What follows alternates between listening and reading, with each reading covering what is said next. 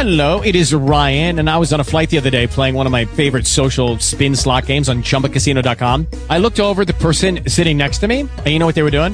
They were also playing Chumba Casino. Coincidence? I think not. Everybody's loving having fun with it. Chumba Casino is home to hundreds of casino style games that you can play for free anytime, anywhere, even at 30,000 feet. So sign up now at chumbacasino.com to claim your free welcome bonus. That's chumbacasino.com and live the Chumba life. No purchase necessary. Group. Void prohibited by law. See terms and conditions. 18 plus. Good morning and welcome to What's Going On, a show about making a difference in our lives and and our communities. I'm Lorraine Ballard Morrill.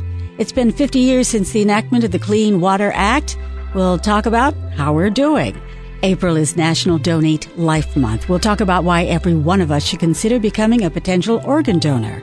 But first, when it comes to COVID-19, it seems as though things are constantly changing and evolving minute by minute. Just as I was about to begin this interview, I got an alert that the CDC has extended the mask mandate on planes and public transit for another two weeks. Philadelphia certainly made the national news by bringing back the indoor mask mandate and to tell us what the latest is, what the recommendations are, and how we can best protect ourselves against COVID-19. We are now joined by Deputy Health Commissioner in Philadelphia, Dr. Frank Franklin. Thank you so much for joining us today. Hi, Lorraine. Thank you for having me. Certainly, as I just indicated, it seems as though minute by minute, it's constantly changing when it comes to COVID-19.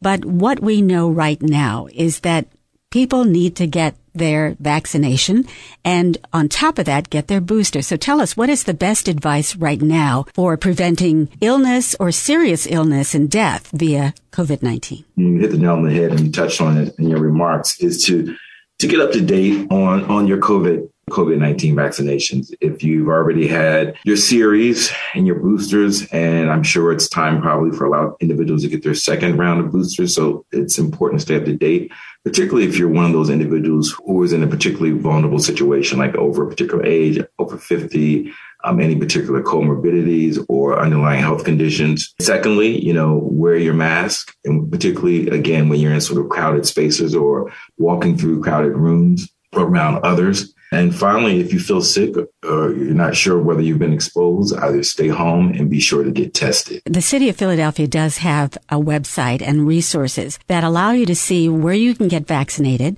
and also where you can get masks and testing. Tell us more about that. Yes, the city has a website with um, the information. The resources are available to our, our residents for, in addition to what the federal government is already doing, but resources for test kits, also get masks from different, our different hubs, uh, our clinical, our federally qualified health centers. They can also point you in the right direction in the website of City of Philadelphia. So we're, we're looking forward to making sure we keep the distribution flowing to those individuals who, who need it the most. Right. And that website, I believe, is philly.gov slash COVID. Correct. Well, it does have so much great information and resources there. Circling back to the booster shot topic, and that is there's still a lot of confusion, I think, for a lot of people about whether or not they should get a booster shot. There have been some conflicting opinions, including from uh, Dr. Paul Offit, uh, one of the top experts on vaccines, who says he's 65, but he's going to hold off on getting that extra booster shot.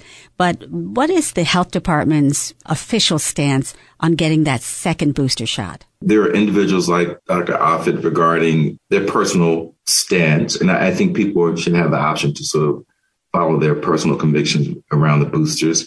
Um, however, the department is in, we're in a campaign to encourage vaccinations, and we think that um, in order to reduce the spread of, of, of, the virus, reduce the likelihood of being hospitalized, it is important to get the vaccines. They're safe.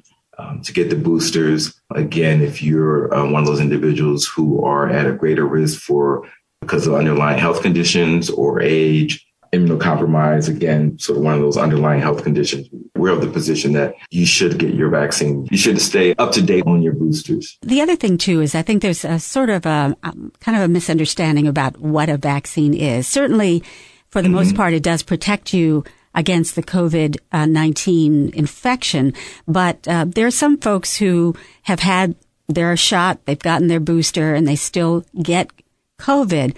But I think mm-hmm. the most important thing to point out, as I'm sure you would agree, is that what it does is it reduces by like 90% your chances of getting seriously ill. And that's really the aim right now, isn't it? Just to make sure that people do not get seriously ill because I, and I think all of us know someone who was not vaccinated and who has passed mm-hmm. away as a result of being in, infected with COVID-19. I think that's a, an extremely important point you bring up um, regarding the COVID 19 vaccine. But there hasn't been a vaccine that sort of totally prevents 100% of, of getting a disease or disorder. It's more about preventing se- severity of illness and reducing the spread. And the COVID 19 vaccine is no different than any other vaccines. When we wipe out a particular virus, it doesn't necessarily go to somewhere like another planet, like, you know, polio or something like that if if we have enough individuals who are not getting polio vaccinations, then it, it increases the likelihood that we'll get outbreaks in, in polio or other diseases. Right. I think Philadelphia has done pretty well, relatively speaking, in terms of people getting vaccinated. And as a result of that, that means that it really helps uh, prevent even further spread of the disease. And, and that's also part of the point of getting vaccinated. And certainly, once again, we can't begin to emphasize enough how important it is to be vaccinated. And then once vaccinated to get that booster shot. And then if you are one of those individuals that are 50 or older, or if you are immunocompromised or have something like diabetes or some other types of diseases that could make you more at risk, then that extra booster shot is really something you might want to consider. Thank you so much for joining us again. Once again, phila.gov slash COVID-19 is the website to go to for all the information, all the resources that you could possibly need. Very, very nice to speak with you, Deputy Health Commissioner Dr. Frank Franklin. Thanks so much for joining us today. My pleasure. Again, thank you for the invitation.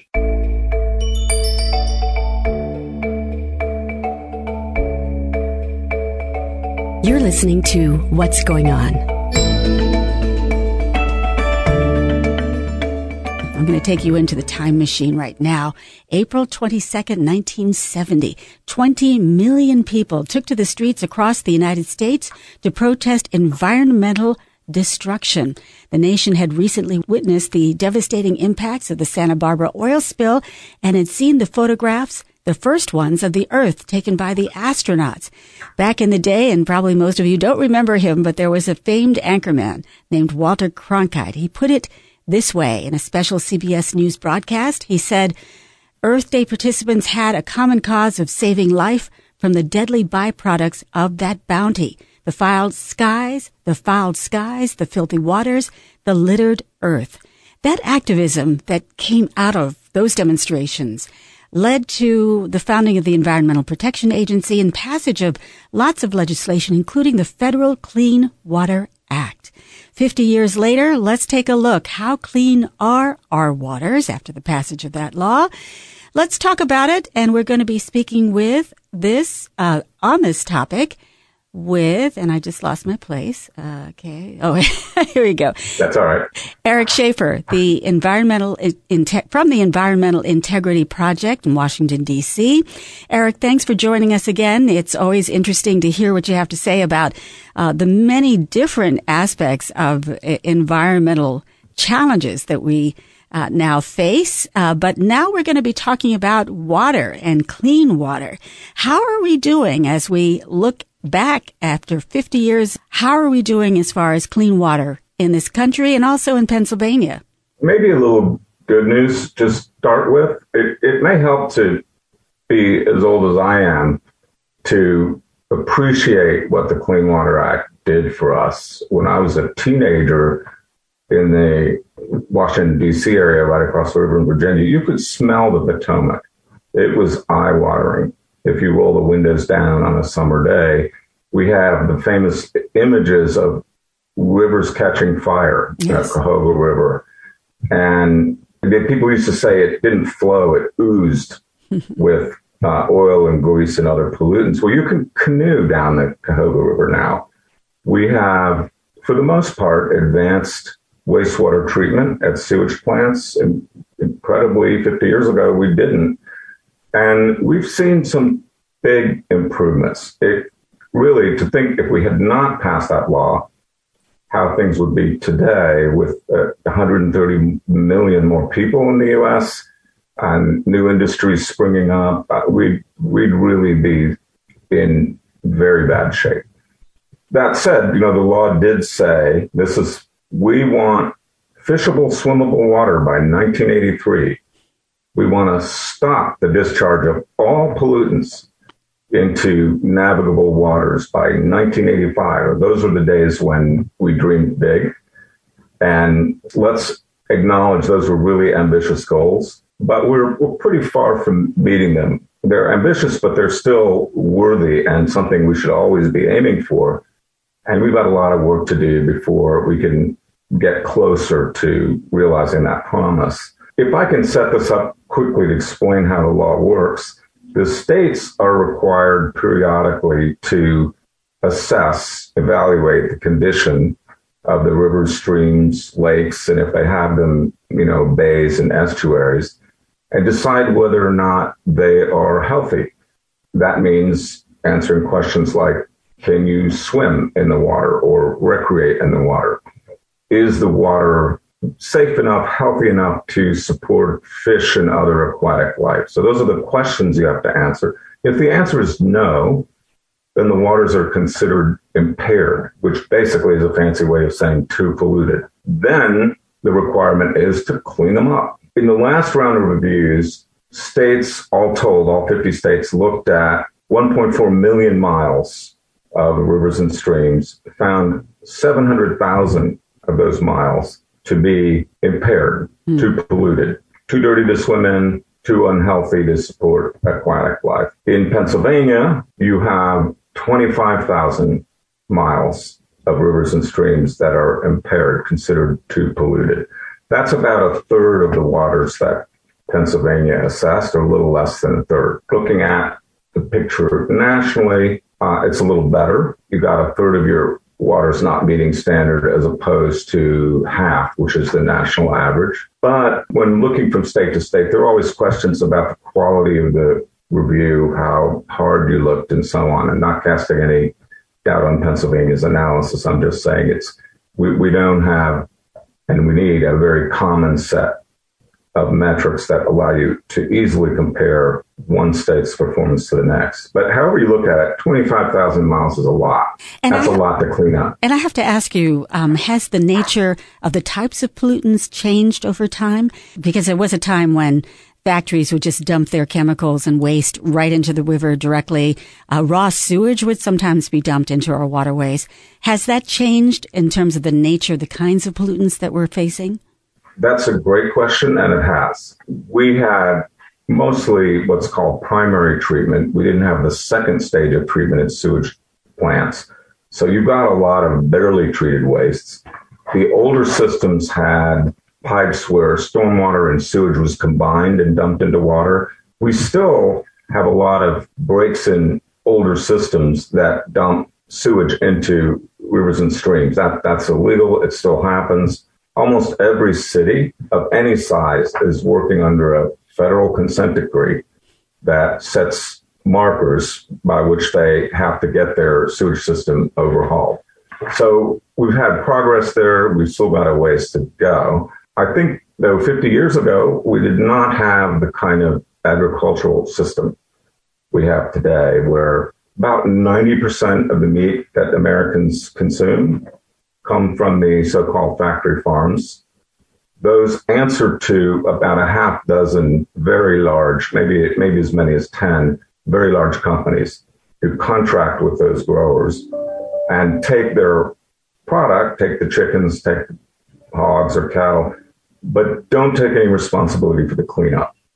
That's a big problem. And what we've seen from these operations is stack a lot of animals on too little land, which means a lot of excess manure that ends up washing into rivers and streams. We've got a persistent problem there that we haven't grappled with. And if you look across the country, agricultural sources, this is from EPA, are generally the predominant source of pollution. Now that varies from state to state. You still have industrial pollutants. We have new pollutants like PFAS and PFOA. Right. I think you've probably covered those. They weren't on the radar. We've never heard of them back in 1972, but they were used to make Scotchgard and Teflon. They've gotten everywhere into the water since they're a big cleanup challenge. Yeah. In fact, it's up in uh, the Antarctic and the uh, Arctic Circle that they found some of those chemicals. How do they get up there? Who knows? But they're so everywhere.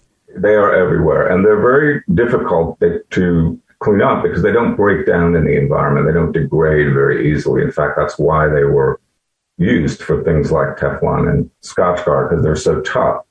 But they're also bad for you, and that's a big cleanup challenge. One more is that climate change is affecting water quality. In the east, we're getting more rain and heavier rain when the rain comes. That means more runoff. You get more pollutants washing off city streets and off farms. In the west, you get hotter rivers and streams that no longer support trout and other. It is Ryan here, and I have a question for you. What do you do when you win? Like, are you a fist pumper? a woohooer, a hand clapper, a high fiver. I kind of like the high five, but if you want to hone in on those winning moves, check out Chumba Casino. At ChumbaCasino.com, choose from hundreds of social casino style games for your chance to redeem serious cash prizes. There are new game releases weekly, plus free daily bonuses. So don't wait. Start having the most fun ever at ChumbaCasino.com. No purchase necessary. VGW. Void were prohibited by law. See terms and conditions. 18 plus. Fisheries that are really the pride of places like Oregon and Washington. You've got of course, great trout fishing in Pennsylvania. You know, if we see temperature changes, it'll be a problem in Keystone State as well. Well, let's talk about what we can do about it. As I referred to at the beginning of this interview, uh, there is a huge outpouring of concern and activism around environmental issues that led to Earth Day, led to the EPA uh, that led to this legislation uh, that impacted water and also air. I mean, there are all sorts of legislation that occurred out of the activism from the 70s. So as individuals, as as community members, what can we do? We need that activism to come back. You know, tackling a problem like the overwhelming amount of pollution we get from factory farms and even fixing city sewer systems, there are legal and technical challenges, although the Clean Water Act does give us tools.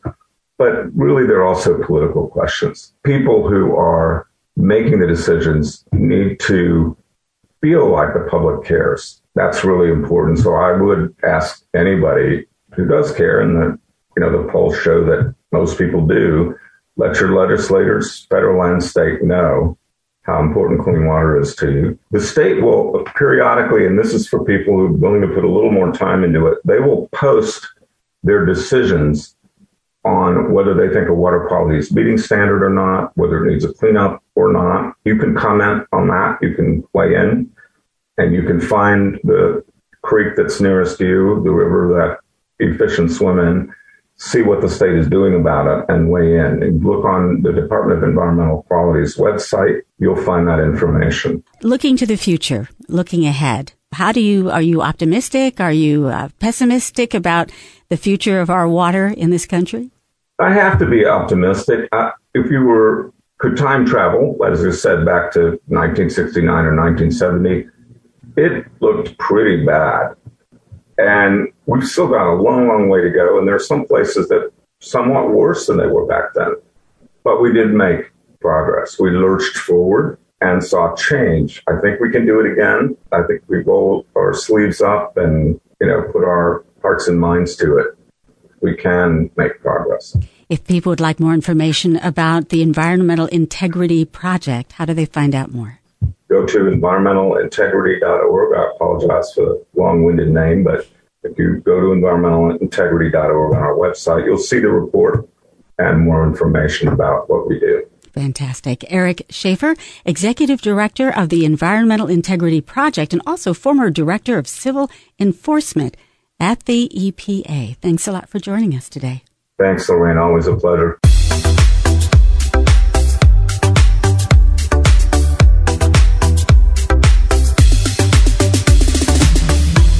April is National Donate Life Month. More than 100,000 people are waiting for an organ transplant in the U.S.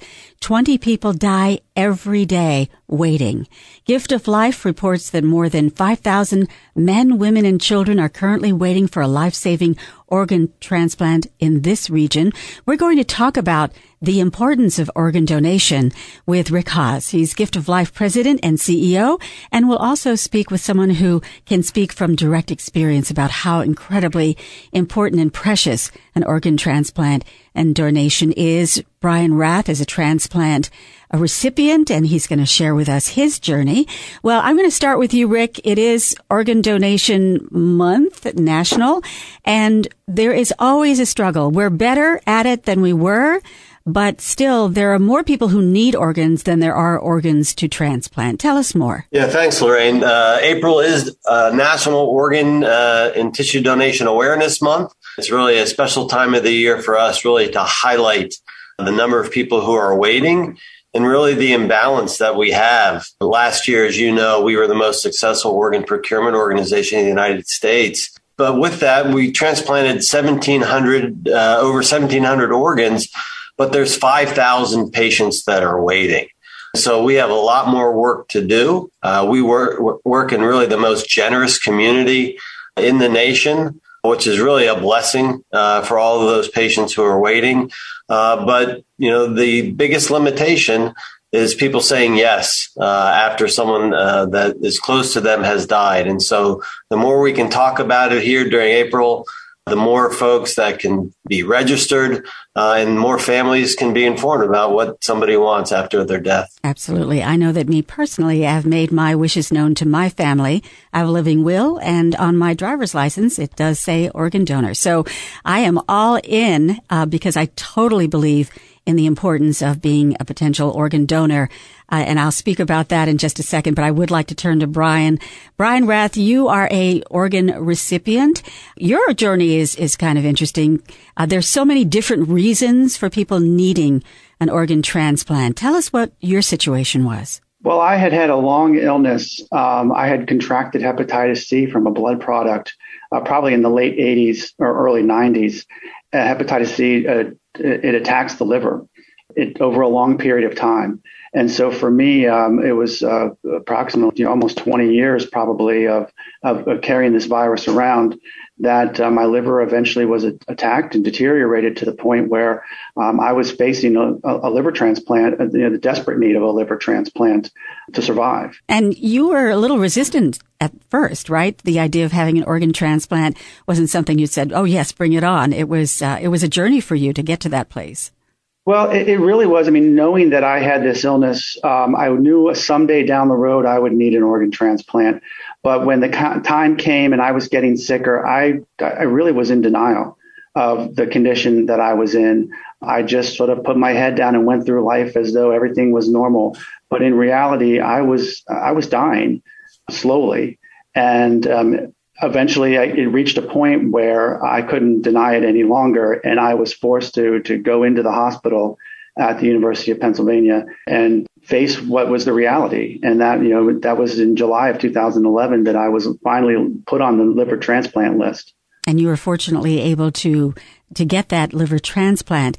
And I, I thought it was very uh, touching and moving that you have the name of the person who for whom you received the organ from as a picture that you carry with you?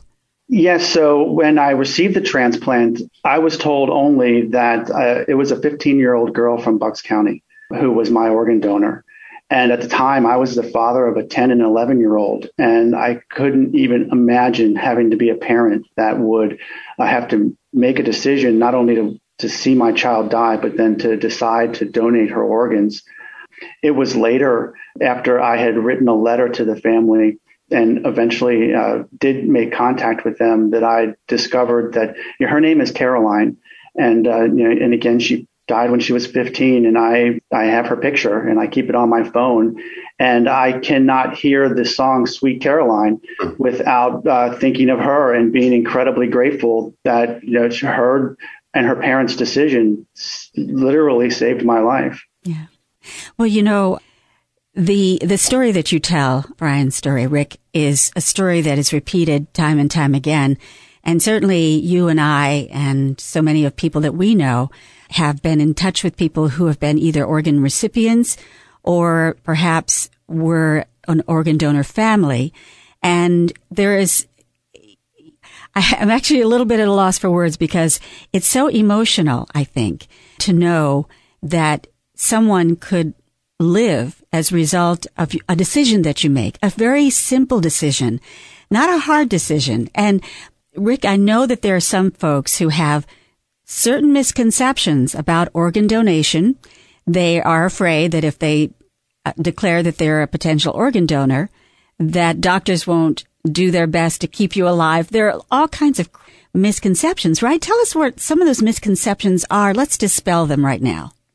Yeah, I think the the most common misperception is that if you put that organ donor designation on your driver's license, that when you come into the emergency room or you're getting treated, that they're going to treat you differently and not try to save your life and just be more concerned with you becoming an organ donor. And that can't be any more further from the truth.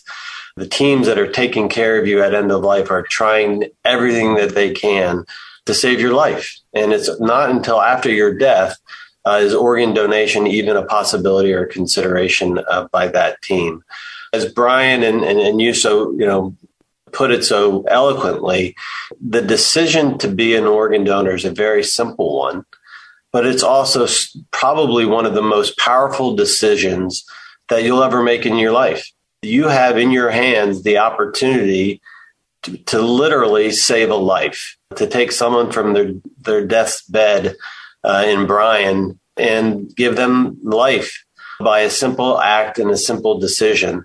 And donor families, you know, for the folks who don't put it on their license, who have to make that decision, tell us it's an opportunity for them to write a last chapter. So instead of having that last chapter simply to be that somebody had died, that last chapter could be that they gave life to eight people. And that really helps them through that grieving process and helps them memorialize their loved one in a different and meaningful way. There is um, an event that's coming up, the Donor Dash, and I think it's first of all, it's it's just such an um, incredible, a moving experience to be in this crowd of people who are either uh, organ recipients or donor families and I understand that you are actually, Brian, a runner and you will be running on April 24th. Well, I don't know that I define myself as a runner, but I am going to be running in the Donor Dash this year in the 5K to celebrate the 10 year anniversary of my transplant. I'm very excited to participate with Gift of Life and to get out and to, uh, to, to run the course just as a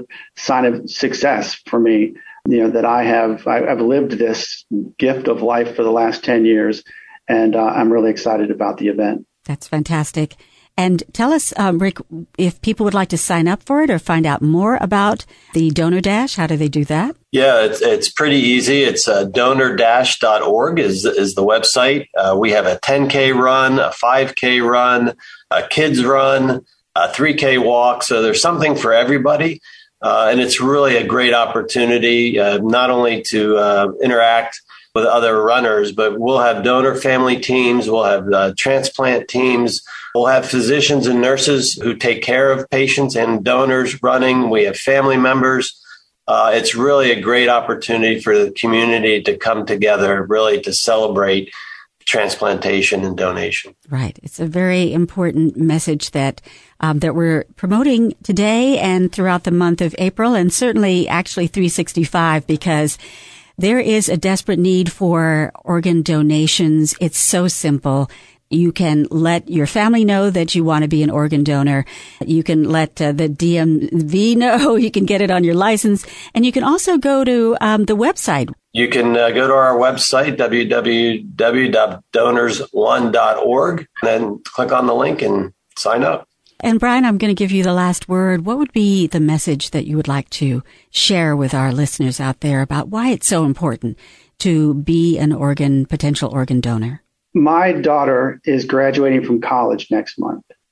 And if it were not for my organ donor who saved my life and for her parents who made the decision to donate her organs, I would not be there to watch her get her diploma. And I am an incredibly proud father that gets to share that moment solely because of my, my organ donor. April is National Organ Donor Awareness Month. And if people would like more information on everything that we've talked about today and more, Rick Hasz, what is your website? Donors1.org. Rick Hasz, who is Gift of Life President and CEO, Brian Rath, who is a transplant recipient who shared his transplant journey and is going to be running at the April event, which is Donor Dash on the 24th of April. And I will be there as well. I'm looking forward to it because I have a family member who's on the organ transplant waiting list. Please consider becoming an organ donor. It really will make a difference. You can save a life. Thank you both for joining us today. You can listen to all of today's interviews by going to our station website and typing in keyword community. You can also listen on the iHeartRadio app, keyword Lorraine with one R. Follow me on Twitter and Instagram at Lorraine Ballard. I'm Lorraine Ballard Morrill, and I stand for service to our community and media that empowers. What will you stand for? You've been listening to What's Going On. And thank you.